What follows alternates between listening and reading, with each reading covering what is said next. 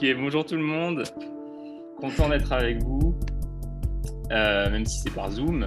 Euh, je vous avoue que j'aurais largement préféré être devant vous. Ça m'aurait plus donné l'impression d'être euh, devant des humains que de, devant un écran. Mais voilà, content d'être là. Et ce matin, on va continuer en fait notre série dans 1 Corinthien. On arrive bientôt à la fin. Euh, Nathan a prêché la dernière fois sur 1 Corinthiens 15, a commencé 1 Corinthiens 15 et on va continuer 1 Corinthiens 15 aujourd'hui. Euh, je veux juste vous inviter à être attentif à, ce qu'on va voir. Euh, je sais que sur Zoom, c'est beaucoup plus facile d'être passif, qu'on peut facilement laisser notre attention se détourner, en tout cas plus facilement. Mais je vous invite vraiment à vous concentrer sur la parole de Dieu et, voilà, sur les moments qui viennent maintenant. Et je vous propose juste de prier. Je vais prier, puis on va commencer. Merci notre Père pour euh, ces moments que tu permets. Merci parce qu'on peut se retrouver en famille, Seigneur. Et merci parce que ta parole euh, ce matin nous est encore accessible. Et je te prie vraiment que tu nous donnes un, esprit attentif, euh, des oreilles pour entendre, un cœur pour comprendre, Seigneur, cette parole. Donne-nous vraiment de, nous concentrer sur ce que tu veux nous dire. merci pour ta parole qui est vivante, qui, qui nous rejoint tant de fois dans nos vies. Et je te demande qu'elle nous rejoigne encore ce matin, qu'elle nous exhorte, qu'elle nous reprenne, qu'elle nous console, qu'elle nous édifie, qu'elle nous permet de vivre encore euh, toujours plus d'une façon qui, t'honore, euh, qui honore ton nom, Seigneur. Bénis ces instants, bénis, bénis nos cœurs à chacun. Transforme-nous en profondeur, Jésus, pour ta gloire. Amen. Alors, je vais commencer en vous racontant une petite histoire. Il y a quelques temps, euh, on était parti pour aller visiter ma sœur qui habite euh, dans la région de Grenoble. Elle m'avait donné son adresse et je l'ai rentrée dans mon, dans mon GPS. Mais je vous avoue que plus on s'approchait de l'arrivée, moins je reconnaissais le lieu. Euh, et on commençait vraiment à avoir des doutes avec Noéline sur notre, notre direction, mais on allait jusqu'au bout. Et on a pris les routes que le GPS nous, nous, indiquait et on est arrivé sur place. Et une fois arrivé sur place, on s'est rendu compte que ce n'était pas le bon endroit. Alors pourquoi ce n'était pas le bon endroit En fait, parce que j'avais bien rentré le bon nom de la rue dans le GPS, mais je m'étais trompé de ville. J'avais indiqué Grenoble alors que c'était Saint-Martin-d'Air. Donc pour ceux qui connaissent, ce n'est pas très loin. Donc, dans notre cas, ce n'était pas bien grave. On a, ça nous a juste amené à faire 10-15 minutes de route supplémentaire. Mais il n'empêche, on s'est trompé de destination finale. Et en se trompant de destination finale, on s'est retrouvé à prendre euh, des mauvaises routes. Donc, pourquoi je vous raconte cette histoire? C'est parce que de la même manière que, en fait, il y a un lien entre l'adresse qu'on rentre dans notre GPS et les routes qu'on emprunte. De la même manière, il y a aussi un lien entre ce qu'on croit concernant notre destination finale et notre façon d'agir dans le quotidien.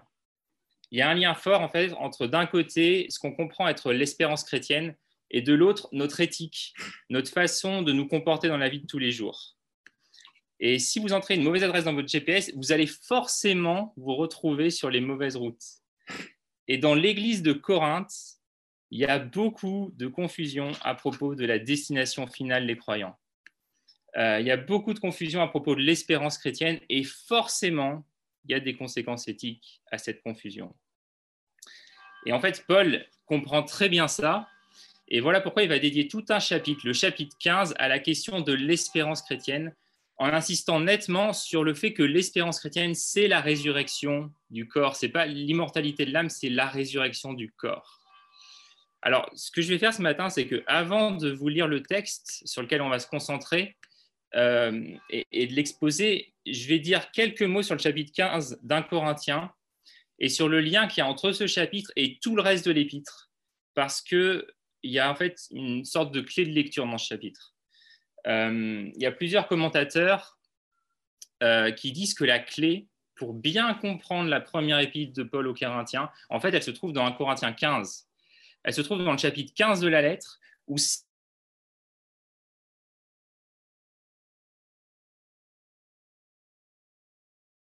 pour comprendre ce qui se joue dans l'église de Corinthe. Paul y prend tout un chapitre pour souligner l'espérance de la résurrection du corps. Alors pourquoi il fait cela? Donc Que pensaient les Corinthiens en fait? Il y a deux éléments à prendre en compte et c'est bien de les avoir en tête avant qu'on lise le, passage. En fait, d'un côté, les Corinthiens, ils avaient de la peine à envisager un salut qui pourrait inclure l'aspect euh, corporel, l'aspect matériel de l'existence humaine. Les Corinthiens, ils croyaient en Jésus, mais ils niaient la résurrection du corps. Et s'ils niaient cette résurrection du corps, c'était principalement parce qu'ils étaient très, très influencés par la culture de leur temps, la culture grecque, dans laquelle la résurrection des corps n'existe pas. Euh, dans la culture grecque, il y a seulement l'âme qui existait après la mort. Et l'espérance pour un grec, c'est quoi? C'est d'atteindre les fameux Champs-Élysées. Alors, je ne suis pas en train de parler de euh, ce que certains pourraient considérer comme la plus belle avenue du monde, mais les Champs-Élysées, dans la culture de l'époque, euh, c'est une partie de l'enfer et c'est la partie joyeuse de l'enfer, c'est la partie heureuse de l'enfer et c'est là où reposent ceux qui ont été jugés dignes et vertueux par les dieux. Et dans cette vision des choses, le corps, il est complètement dévalorisé. Le corps, il n'existe que pour un temps dans, ce monde-ci et le but, c'est d'en être délivré pour que l'âme s'en aille dans les, dans les Champs-Élysées, euh, là où elle vivra une existence heureuse, enfin libérée de la prison de ce corps. Euh, le corps dans la culture de l'époque, c'est le tombeau de l'âme. C'est ce que Platon dit dans, un de ses dialogues, dans le Phédon. Le corps, c'est le tombeau de l'âme. Et, Paul, on voit que tout au long de sa lettre aux Corinthiens, il lutte avec cette conception-ci du corps parce qu'il va dire, par exemple, est-ce que vous ne savez pas que votre corps est le temple du Saint-Esprit? Et c'est vrai que nous, on lit ça et on dit, ah, c'est intéressant, c'est une belle formulation et tout. Mais, Paul, en fait, il est en train de donner une vision révolutionnaire, incroyablement positive du corps dans la culture de son temps, parce que là où Platon faisait du corps le tombeau de l'âme, Paul en fait le temple de l'esprit. Et ça, c'est juste révolutionnaire. Donc, tout ça pour dire que les Corinthiens étaient très influencés par la culture de leur temps et ils faisaient preuve de mépris vis-à-vis de leur corps. Et Paul lutte contre ça en 1 Corinthiens 15 et il va leur dire, vous n'avez pas compris les gars. Euh, le but de Jésus, c'est pas juste de sauver des âmes. Euh, Jésus, il n'est pas venu pour sauver des âmes, il est venu pour nous sauver corps et âme. Et, Dieu n'est pas juste préoccupé par notre être intérieur, mais il a un plan pour nos corps. Donc ça, c'est la première chose. Et d'un autre côté, les Corinthiens, ils avaient entendu parler Paul de l'espérance chrétienne, mais ils avaient compris que la résurrection était déjà arrivée. Euh, en 1 Timothée 2, on a deux personnages dont Paul parle qui s'appellent Hyménée et Philette. Et les deux se sont détournés de la vérité en disant que la résurrection est déjà arrivée. Et certains Corinthiens, ils croyaient ça aussi en fait. Euh, en 1 Corinthiens 4, euh, verset 8, Paul il dit, mais déjà vous êtes rassasiés, déjà vous voilà riche, déjà vous avez commencé à régner sans nous, comme je voudrais que vous soyez effectivement en train de régner pour que nous soyons rois avec vous. et Paul, en fait, ici, il est hyper ironique. Euh, il est en train de dire, mais oui, chers Corinthiens, vous, vous êtes déjà arrivés, vous, vous êtes déjà parfaits, vous, vous êtes déjà dans la gloire, vous, vous êtes des saints cinq étoiles. Et quelque part, s'il vous plaît, n'oubliez pas, gardez une petite place pour moi, pour que moi aussi, je puisse régner avec vous. Et Paul, il est à fond dans l'ironie ici pour essayer de ramener les Corinthiens à leur bon sens, leur remettre un peu les pieds sur terre. Et vraiment, je dis, ça, je dis ça avec amour, mais il y a des chrétiens qui aujourd'hui peuvent tenir le même, le même discours, un discours similaire en tout cas à celui des Corinthiens de l'époque.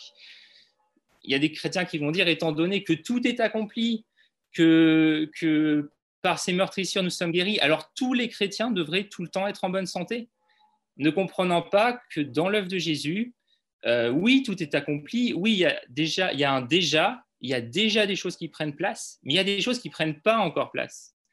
Euh, on est déjà pardonné de nos péchés, on est déjà le temple du Saint-Esprit, on est déjà réconcilié avec Dieu, mais on n'est pas encore totalement délivré de la présence du péché, pas encore dans la gloire, et pas encore totalement et automatiquement guéri de tous les maux dont on peut souffrir. Donc, voilà, les, Corinthiens, en fait, ils ont une fausse conception de l'espérance parce qu'ils méprisent le corps et parce que pour eux, tout est déjà là. Il n'y a plus rien à attendre, il n'y a plus rien à espérer.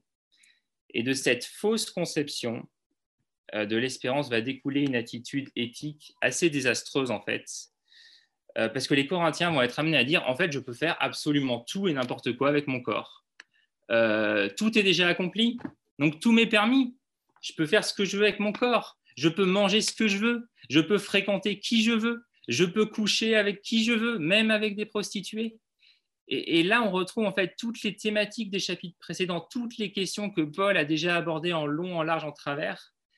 Et, et si Paul va passer maintenant autant de temps et d'énergie à écrire sur la résurrection, c'est parce qu'il est tout à fait conscient que la non-croyance à la résurrection des corps conduit certains Corinthiens à faire n'importe quoi avec leur corps, euh, à coucher avec des prostituées, et même pour certains Corinthiens, à l'inverse, avec toujours cette conception très négative du corps, à contraindre le corps, à le nier, même au sein du mariage, euh, où certains s'abstenaient de relations sexuelles sous prétexte que ce n'était pas une activité dite spirituelle. Donc, dans tout le chapitre 15, Paul cherche à répondre à cette fausse conception de l'espérance qui a des conséquences. Il va dire l'espérance chrétienne, c'est la résurrection du corps. Et mise à part pour Christ, cette résurrection, elle n'est pas encore là. Elle est encore à venir. Donc, voilà, j'espère que ça va jusqu'à présent. On va rentrer dans le texte, euh, mais ça me paraît important de planter le décor alors, je vous avoue que ce matin, j'aurais voulu qu'on puisse regarder tout le chapitre à partir du verset 12, puisque Nathan a, prêché sur les 11 premiers versets d'un Corinthien la, semaine dernière, la dernière fois en tout cas. Ça ne va pas être possible parce que ce serait beaucoup trop dense, beaucoup trop long, et par Zoom, je n'ai pas envie de vous imposer une longue prédication. Euh, du coup, on va se limiter à 1 Corinthiens 15, versets 12 à 34. Et euh, je ne vais pas pouvoir aborder autant que j'aimerais la question du corps, la question du corps de résurrection, la question d'avoir un rapport sain à notre corps, mais ça sera pour un autre message. Et en vrai, vous allez voir, on a déjà largement de quoi faire avec la, la section qu'on va étudier ensemble ce matin. Donc, je vous propose qu'on lise 1 Corinthiens 15 à partir du verset 12. Et donc, je vais lire du verset 12 au verset 34. Donc 1 Corinthiens 15, verset 12. Or, si nous proclamons que Christ est ressuscité, comment quelques-uns parmi vous peuvent-ils prétendre qu'il n'y a pas de résurrection des morts? S'il n'y a pas de résurrection des morts, alors Christ non plus n'est pas ressuscité. Et si Christ n'est pas ressuscité, notre prédication n'a plus de contenu et votre foi est sans objet. Il y a plus. S'il est vrai que les morts ne ressuscitent pas, nous devons être considérés comme de faux témoins à l'égard de Dieu. En effet, nous avons porté témoignage que Dieu a ressuscité Christ. Mais s'il est vrai que les morts ne ressuscitent pas, il ne l'a pas fait. Car si les morts ne peuvent pas revivre, Christ non plus n'est pas revenu à la vie. Or, si Christ n'est pas ressuscité, votre foi est une illusion et vous êtes encore sous le poids de vos péchés. De plus, ceux qui sont morts unis à Christ sont à jamais perdus. Si c'est seulement pour la vie présente que nous avons mis notre espérance en Christ, nous sommes les plus à plaindre des hommes. Mais en réalité, verset 20, Christ est bien revenu à la vie, et comme les premiers fruits de la, moisson, il annonce la résurrection des morts. Car tout comme la mort a fait son entrée dans ce monde par un homme, la résurrection vient aussi par un homme. En effet, de même que tous les hommes meurent du fait de leur union avec Adam, tous seront ramenés à la vie du fait de leur union avec Christ. Mais cette résurrection s'effectue selon un ordre bien déterminé. Christ est ressuscité en premier lieu, comme le premier fruit de la moisson. Ensuite, au moment où il viendra, ceux qui lui appartiennent ressusciteront à leur tour. Puis viendra la fin, lorsque le Christ remettra la royauté à Dieu le Père, après avoir réduit à l'impuissance toute domination, toute autorité, toute puissance hostile. Il faut en effet qu'il règne jusqu'à ce que Dieu ait mis tous ses ennemis sous ses pieds. Et le dernier ennemi qui sera anéanti, c'est la mort. Car comme il est écrit, Dieu a tout mis sous ses pieds. Mais quand l'Écriture déclare tout lui a été soumis, il faut de toute évidence en accepter celui qui lui a donné cette domination universelle. Et lorsque tout se trouvera ainsi amené sous l'autorité de Christ, alors le Fils lui-même se placera sous l'autorité de celui qui lui a tout soumis. Ainsi Dieu sera tout en tous. D'autre part, pourquoi certains se font-ils baptiser pour les morts? S'il est vrai que les morts ne ressuscitent pas, pourquoi donc se font-ils baptiser pour eux? Et nous-mêmes, pourquoi affronterions-nous à tout moment des dangers de mort? Journellement, je vois la mort en face, frères et sœurs. aussi vrai que je suis fier de vous, à cause de l'œuvre de Jésus-Christ notre Seigneur. Si la lutte que j'ai soutenue à Éphèse, véritable combat contre des fauves, n'a été inspirée que par des motifs purement humains, à quoi cela m'a-t-il servi? Si les morts ne ressuscitent pas, alors comme le dit le proverbe, mangeons et buvons, car demain nous mourrons. Attention, ne vous y trompez pas, les mauvaises compagnies corrompent les bonnes mœurs. Revenez une fois pour toutes à votre bon sens et ne péchez pas, car certains d'entre vous ne connaissent pas Dieu, je le dis à votre honte. Voilà pour ce passage de la parole de Dieu. Alors, ce qu'on va voir ce matin, et je vais vous mettre le plan dans le, chat ce qu'on va voir ce matin, c'est que l'espérance chrétienne, c'est que Dieu fasse pour nous ce qu'il a fait à Christ, à Pâques. C'est qu'on ressuscite, tout comme Christ est ressuscité, et que l'on vive avec Christ pour l'éternité dans un corps ressuscité. Et voilà le plan que je vous propose. Donc sans la résurrection, pas d'espérance, les versets 12 à 29. À cause de cette espérance, notre conception de l'action de Dieu n'est plus la même, les versets 20 à 28. Et enfin, à cause de cette espérance, notre conception de la vie n'est plus la même, les versets 29 à 34. Donc, sur la résurrection du Christ, pas d'espérance. Paul, il va commencer par attaquer ceux qui nient la résurrection. Il va mettre en avant le caractère central de la résurrection du Christ. Et il va dire que l'évangile, c'est un message de résurrection. Et que si on enlève la résurrection de l'évangile, alors on perd l'évangile. Et, ici, il ne faudrait pas croire que ce que dit Paul se limite aux Corinthiens du premier siècle. C'est malheureusement très actuel parce qu'aujourd'hui, il y a des personnes, notamment dans le milieu protestant, qui nient la résurrection corporelle de Christ, qui nient que celle-ci soit un fait historique, soit quelque chose qui est réellement arrivé dans l'histoire. Mais Paul, il va montrer que s'il n'y a pas de résurrection, alors on doit faire face à plusieurs conséquences désastreuses. L'une d'entre elles, c'est que les chrétiens restent coupables de leurs péchés. Verset 17. Paul dit que si Jésus est réellement mort sur la croix pour expier nos péchés, mais qu'il n'est pas réellement sorti vivant du tombeau, alors les chrétiens sont encore sous le poids de leurs péchés. Pourquoi Paul dit ça? Il dit ça parce que dans ce cas-là, on n'aurait aucune garantie de l'efficacité de la mort du Christ. On n'aurait aucune garantie que Jésus est le Messie. Je ne sais pas si vous avez déjà réfléchi à ça, mais c'est seulement et uniquement la résurrection de Jésus qui nous permet de comprendre la crucifixion de Jésus comme étant autre chose en fait que la fin horrible d'un énième faux Messie. Parce qu'à l'époque, il y avait des, messies en pagaille. Euh, dans Acte 5, on nous parle de Teudas, on nous parle de Judas le Galiléen qui s'était autoproclamé messie. Mais toutes ces personnes-là, elles sont mortes et elles sont restées mortes. Et si Jésus n'était pas ressuscité, on ne pourrait pas le considérer autrement que Teudas, que Judas le Galiléen et que tous les autres soi-disant messies autoproclamés. C'est seulement en fait la résurrection de Jésus qui nous permet de savoir que Dieu le Père approuve l'œuvre de Jésus approuve sa mort sacrificielle qui rend notre pardon possible. Et pour prendre une illustration, c'est un peu comme quand vous faites un achat en utilisant votre carte bancaire. Euh, il y a toujours un délai entre le moment où j'entre mon code sur la machine et le moment où la phrase paiement accepté, elle s'affiche. Euh, et, et c'est l'idée que, en fait, alors que Jésus est dans le tombeau, après la mort, il y a un délai. On attend. Et la résurrection, c'est le Père qui déclare paiement accepté, transaction approuvée. C'est bon, le versement il a été effectué, tu es libre de tes péchés, quelqu'un a payé pour toi, mais sans la résurrection, il n'y a pas de paiement. Et les chrétiens restent coupables de leurs péchés. Donc ça, c'est une première chose. Il y a aussi le fait que si Christ n'est pas ressuscité, Paul dit les chrétiens seraient les plus à plaindre de la terre, les plus à plaindre des hommes. Et, même, ça va, on va dire que la traduction ici, elle est politiquement correcte, euh, parce qu'en en, grec, Paul emploie le mot einos qui veut plutôt dire pitoyable ou misérable. Et si on traduit, on pourrait dire que si c'est seulement pour la vie présente que nous avons mis notre espérance en Christ, en fait, on fait pitié. C'est ça que Paul est en train de dire. Vous faites pitié. Et, et pourquoi Paul il dit ça? En fait, il dit ça parce que plusieurs Corinthiens croyaient que Jésus était venu pour améliorer leur vie. Pour eux, Jésus servait surtout à bénir leur vie présente.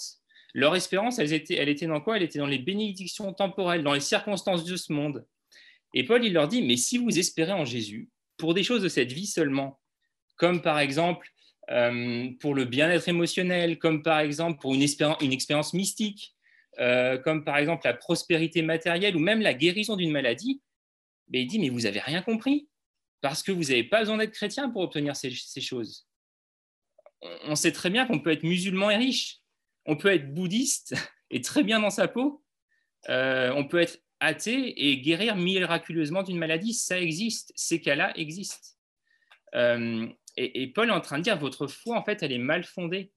Jésus n'est pas venu pour te donner une bonne vie, il est venu pour te donner la vie éternelle, pour nous donner le plein pardon de nos péchés, pour nous donner la communion parfaite avec Dieu, pour nous transformer à son image. Et ça, c'est des choses que ni l'islam, ni le bouddhisme, ni l'athéisme, ni aucune philosophie de vie peut nous offrir. Et, voilà, en somme, ce que dit Paul, c'est vraiment que si pour vous le christianisme, c'est qu'une offre de plus en fait sur le marché du religieux et du bien-être, alors vous êtes les plus pitoyables de tous les hommes. Vous êtes à côté de la plaque, complètement à côté de la plaque. Et ensuite, je vais passer à la deuxième partie.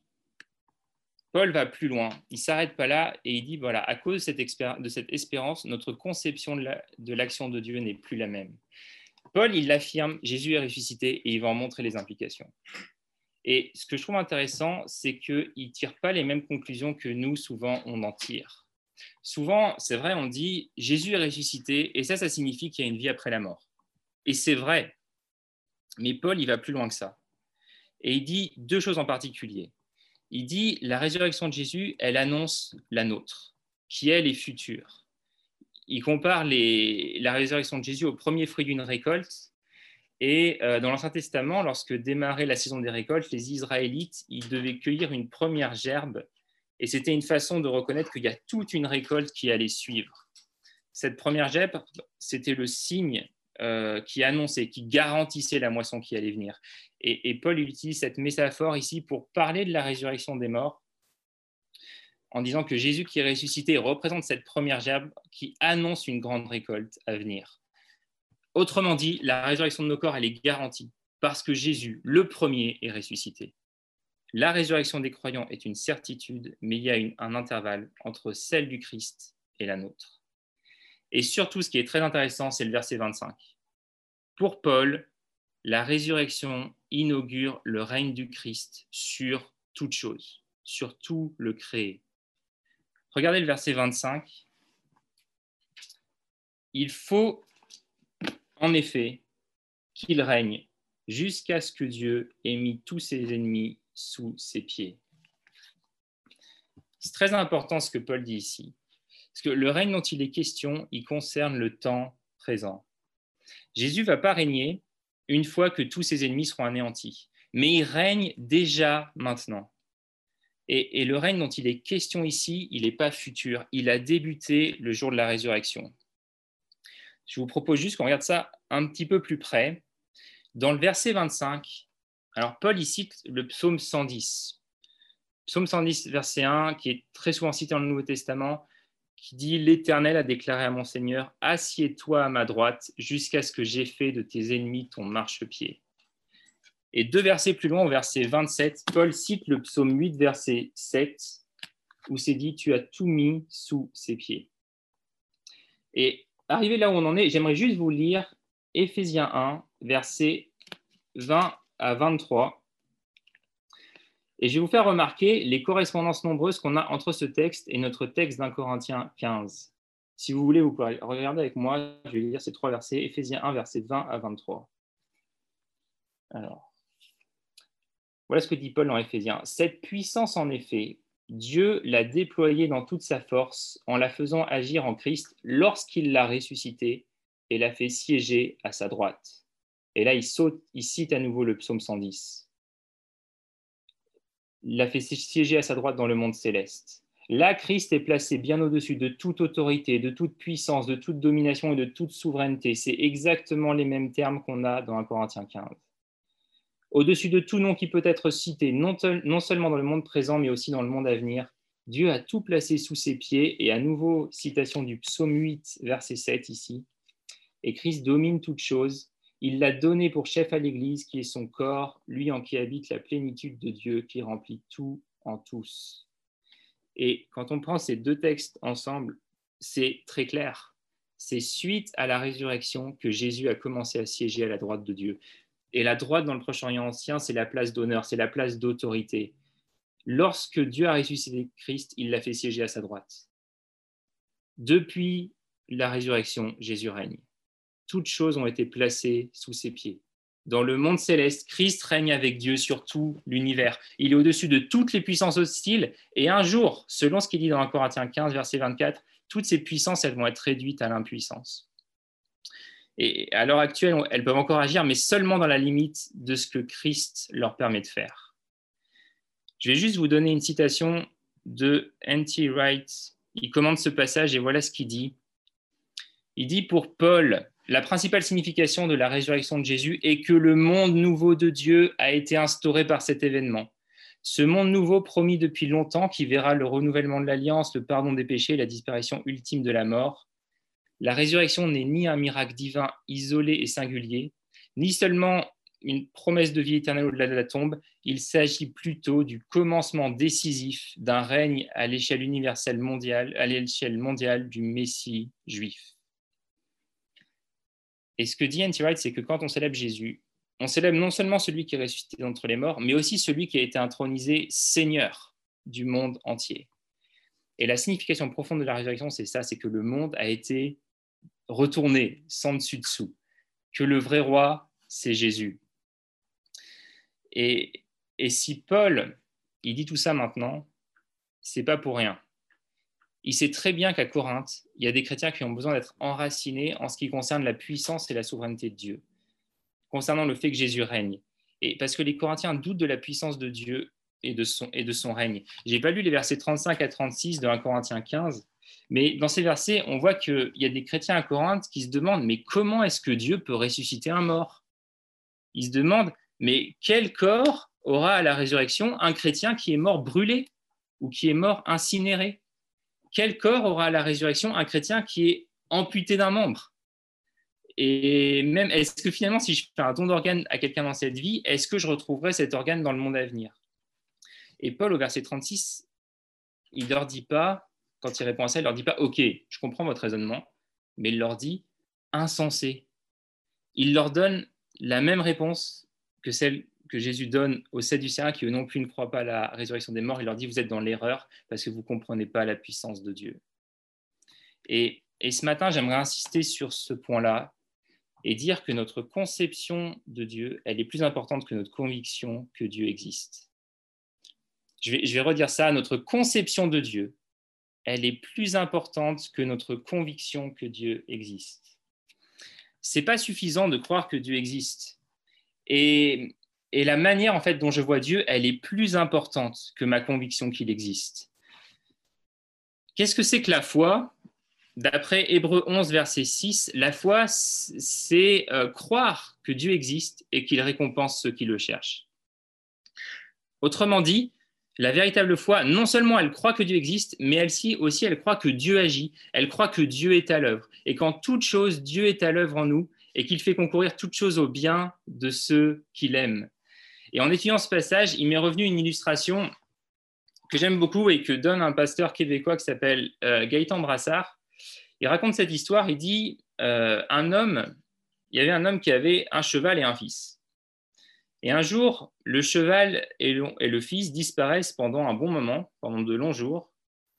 Le voisin de cet homme, du coup, il vient le voir et lui dit Ah, ça, c'est mauvais. On ne sait pas où ils sont, c'est pas bon signe s'ils ne reviennent pas. Et l'homme lui répond bah, On ne sait pas si c'est bon ou si c'est mauvais. Et le lendemain de la discussion, le fils revient avec le cheval et avec 13 chevaux sauvages qui ont décidé de suivre le cheval. Et le voisin, il lui dit Ça, c'est bon. Non seulement ton fils et le cheval sont revenus, mais maintenant, tu as 13 chevaux supplémentaires. Et l'homme, il lui répond Mais on ne sait pas si c'est bon ou si c'est mauvais. Et le lendemain de cette discussion, le fils décide de monter euh, sur un des chevaux, sauvages, mais le cheval, il est incontrôlable en fait, et le fils tombe du cheval et se casse la jambe en tombant. Et le voisin lui dit Ah bah ça c'est mauvais, Ton fils, il a la jambe cassée, ça c'est mauvais. Et l'homme lui répond encore, on ne sait pas en fait si c'est bon ou si c'est mauvais. Et le lendemain, la guerre est déclarée et tous les jeunes doivent aller à la guerre. Mais le fils de l'homme en question, il va pas y aller parce qu'il a la jambe cassée. Et tous les, jeunes vont tous les jeunes vont mourir sur le front, mais pas lui parce qu'il doit rester à la maison à cause de sa jambe cassée. Et alors à ce moment-là, le père dit, maintenant, maintenant on sait que c'était bon.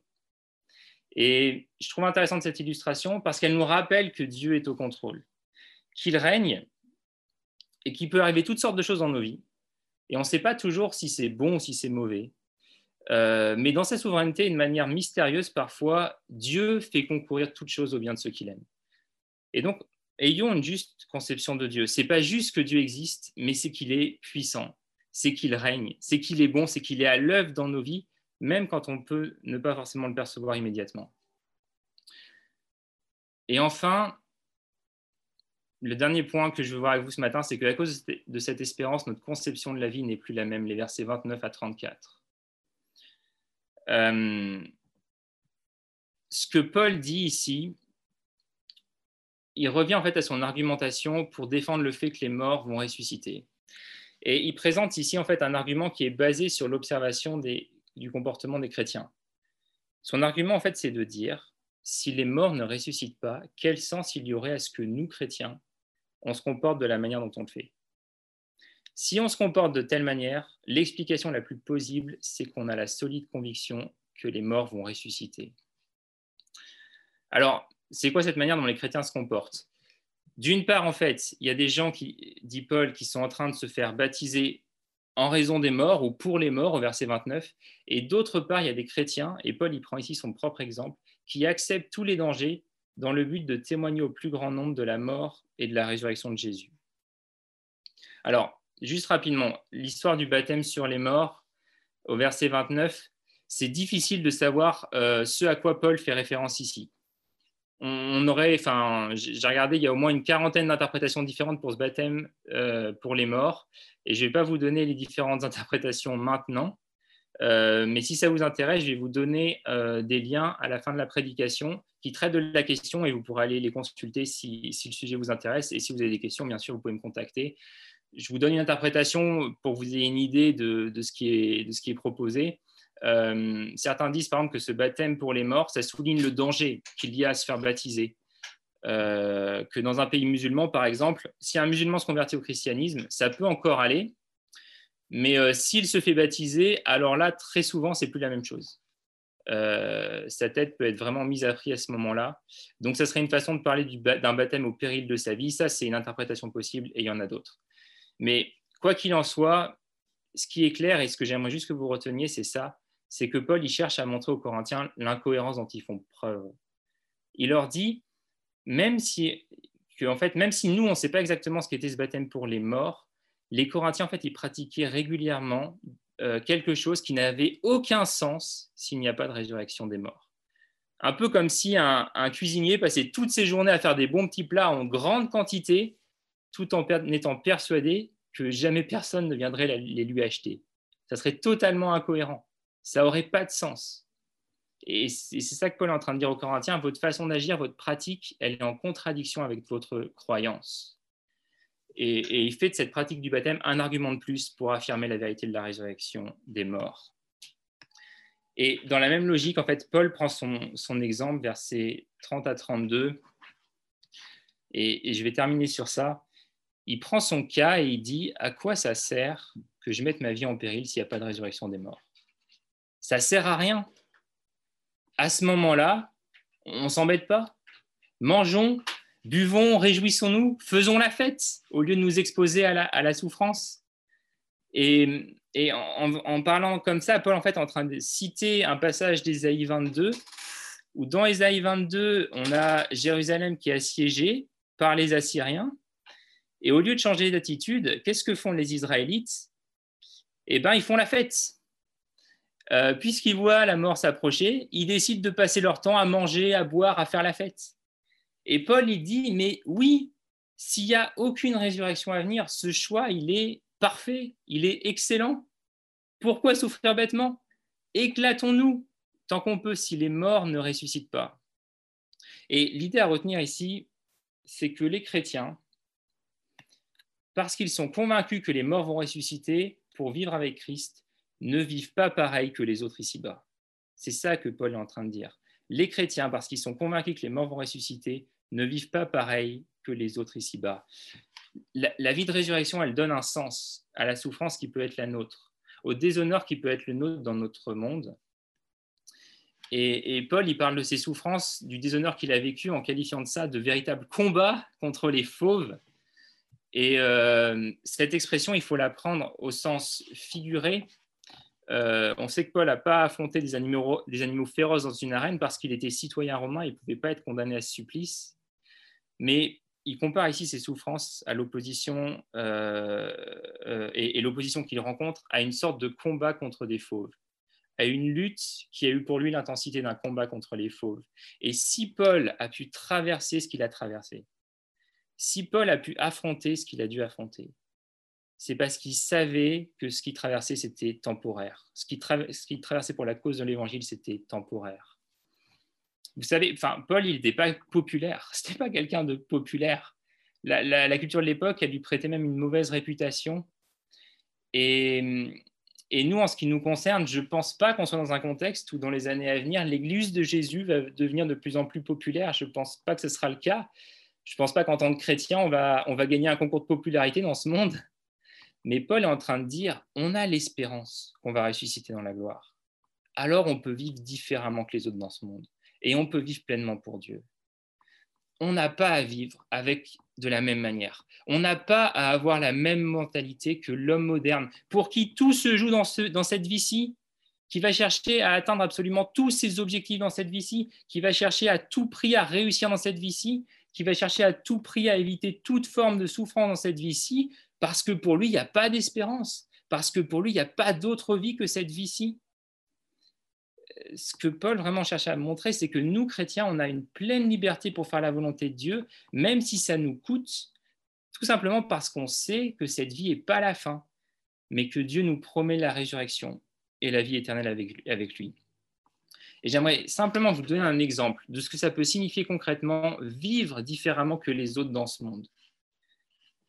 Un exemple, et, j'ai bientôt fini, je vais terminer sur ça. Il y a de ça quelques années, il y a une jeune femme qui est venue voir un pasteur qui s'appelle Timothy Keller. Voilà, il est pasteur à New York. Et elle lui a dit, je suis en train d'explorer le christianisme. Et Keller lui dit, ouais, super, bah, bienvenue. Et euh, est-ce que je peux juste me permettre de vous demander qu'est-ce qui vous a amené dans cette église? Et en fait, cette jeune femme, elle travaillait pour l'un des médias TV les plus importants de New York et elle avait obtenu le job de ses rêves et elle y était présente depuis un an, mais elle avait fait une erreur majeure dans son job et elle était complètement convaincue qu'elle allait perdre son job. Mais ce qui s'est passé, c'est que son patron est allé voir son propre patron à lui et il a pris l'entière responsabilité de la faute. Il a dit c'est pas de sa faute, c'est la mienne. Je l'ai pas entraîné correctement, je l'ai pas formé correctement, je l'ai pas préparé à sa responsabilité correctement, je prends le blâme pour moi. Et son patron, il était vraiment furieux contre lui, mais comme ce gars avait été là pendant des années, que c'était vraiment un employé apprécié de l'entreprise, qui offrait une vraie valeur ajoutée à l'entreprise, il n'a pas perdu son boulot, même si sa réputation, sa crédibilité ont été euh, entachées. Et lorsque cette jeune femme a appris ce que son patron avait fait, elle est allée le voir en lui demandant Mais pourquoi tu as fait ça?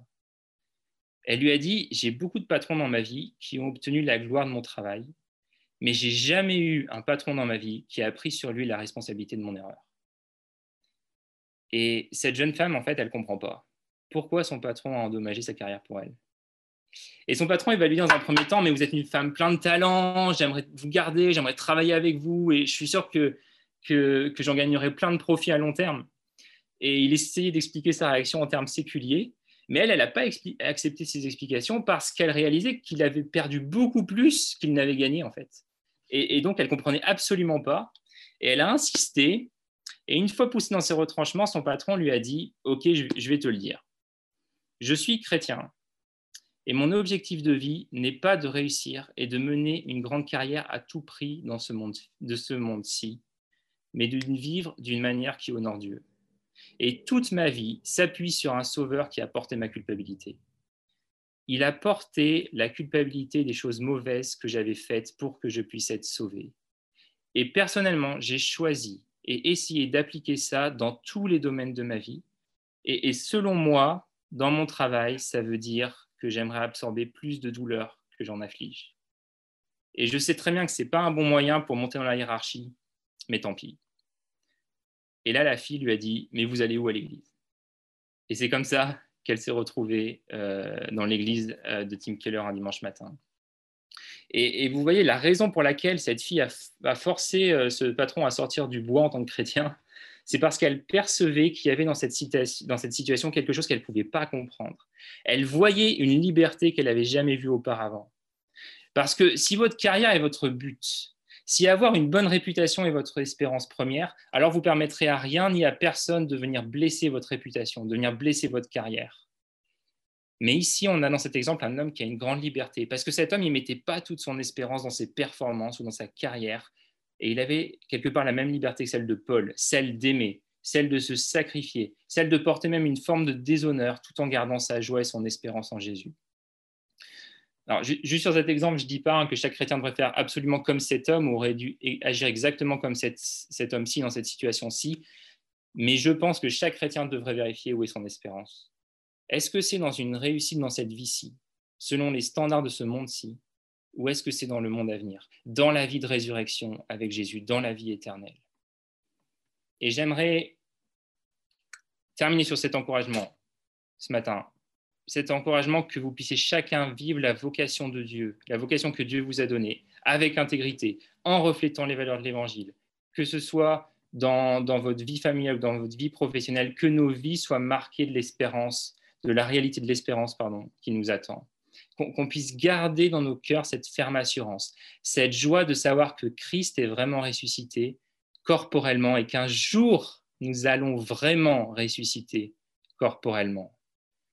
Et je vous laisse juste quelques questions pour résumer ce qu'on a vu aujourd'hui. Est-ce que nous aussi, comme les Corinthiens, il se pourrait qu'on soit sceptiques par rapport à la résurrection du Christ? Est-ce que ce matin, on a pu prendre un peu mieux conscience de l'importance de cette vérité, des dérives qui peuvent découler d'une mauvaise compréhension de l'espérance chrétienne? Est-ce que cette assurance de la résurrection, elle transforme notre conception de Dieu, du fait qu'il règne et qu'il est à l'œuvre dans ce monde? Et en nous. Et enfin, est-ce que cette assurance de la résurrection, elle transforme elle aussi notre conception de la vie? Est-ce qu'elle nous libère pour nous donner de vivre cette vie que Dieu nous appelle à vivre dans l'espérance de la vie à venir?